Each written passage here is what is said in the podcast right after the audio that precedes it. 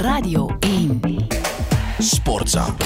Vijf goals in hun eerste wedstrijd in de Champions League. Het waren vijf goals tegen. Dus dat is geen prettige avond natuurlijk voor Antwerpen. Helemaal verrassend natuurlijk ook niet, want het was per slot van rekening in Barcelona. En als alles goed is, hebben we Tom Boutewil aan de lijn. Goedemorgen, Tom. Hele goedemorgen. Een vroege ochtend, misschien wel na die avond van gisteren. Jij hebt commentaar gegeven bij die wedstrijd Mhm. uh, Antwerpen-Barcelona. 5-0 als debuut. Nou, spreekt wel boekdelen, hè?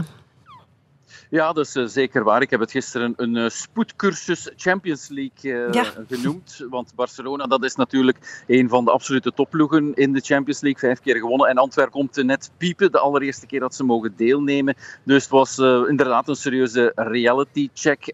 Barcelona deed eigenlijk gewoon wat het wou, omdat het kwaliteitsverschil zo groot is. Dat heeft te maken met een groter budget, een aantal wedstrijden in de Champions League die al die spelers hebben gedaan. Het zijn ook allemaal internationals. En bij uh, Antwerpen. Ja, heb je een paar jongens die een beetje ervaring hebben of zoals Alderweireld een beetje veel. Maar goed, mm-hmm. je speelt nog altijd met 11 of met uh, 15. En als je dan goed begint, maar plots drie goals binnenkrijgt, uh, heel efficiënt op uh, 11 minuten, dan uh, wordt het moeilijk natuurlijk. En ik had er vooraf gezegd van, uh, het is gewoon genieten en blij zijn met elk punt. Maar ik weet niet of ze er echt veel van hebben genoten gisteravond. Nee, inderdaad. Het zal toch even moeten wegzakken, denk ik. Ook al was het dan tegen Barcelona en was de coach van Bommel ook wel positief. Hè? Zag jij ook lichtpunten?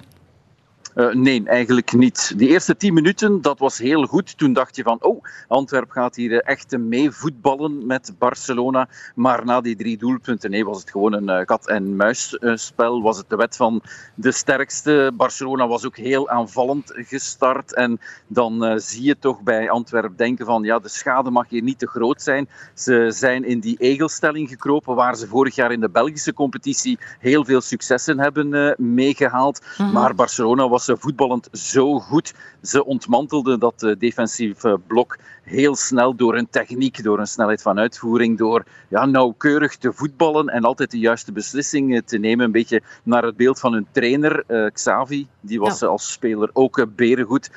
dus ja, het was gewoon de wet van de sterkste. Meer viel er niet aan te doen. Nee, inderdaad. Lessen uitleren en die meenemen naar de volgende. Um, Antwerp staat, logisch, denk ik, laatste. Shakhtar Donetsk, uh, die houden wij ook in de gaten. Die zijn, hebben ook verloren, maar die twee ontmoeten elkaar over twee weken. Hè. Hoe groot is de inzet dan? Uh, heel groot, want als je ook die thuiswedstrijd verliest, dan uh, ja, ben je eigenlijk bijna veroordeeld tot uh, de vierde plaats. En je wil toch wat uh, langer meedoen voor de prijzen. De eerste twee, Porto en Barcelona, zijn veel te sterk. Maar Shakhtar, ja, probeer je dan toch daarmee te strijden om die derde plaats te halen. En kan je al bewijzen dat je wat leermomentjes hebt meegenomen. Zoals een Vermeeren en Keita, die heel vaak over de tongen zijn gegaan de voorbije dagen.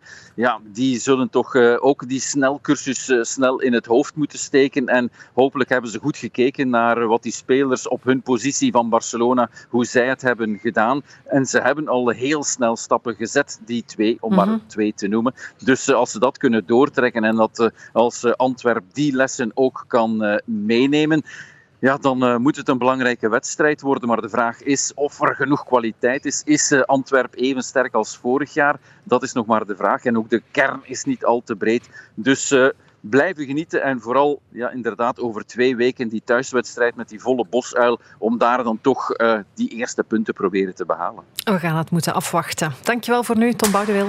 Sportza.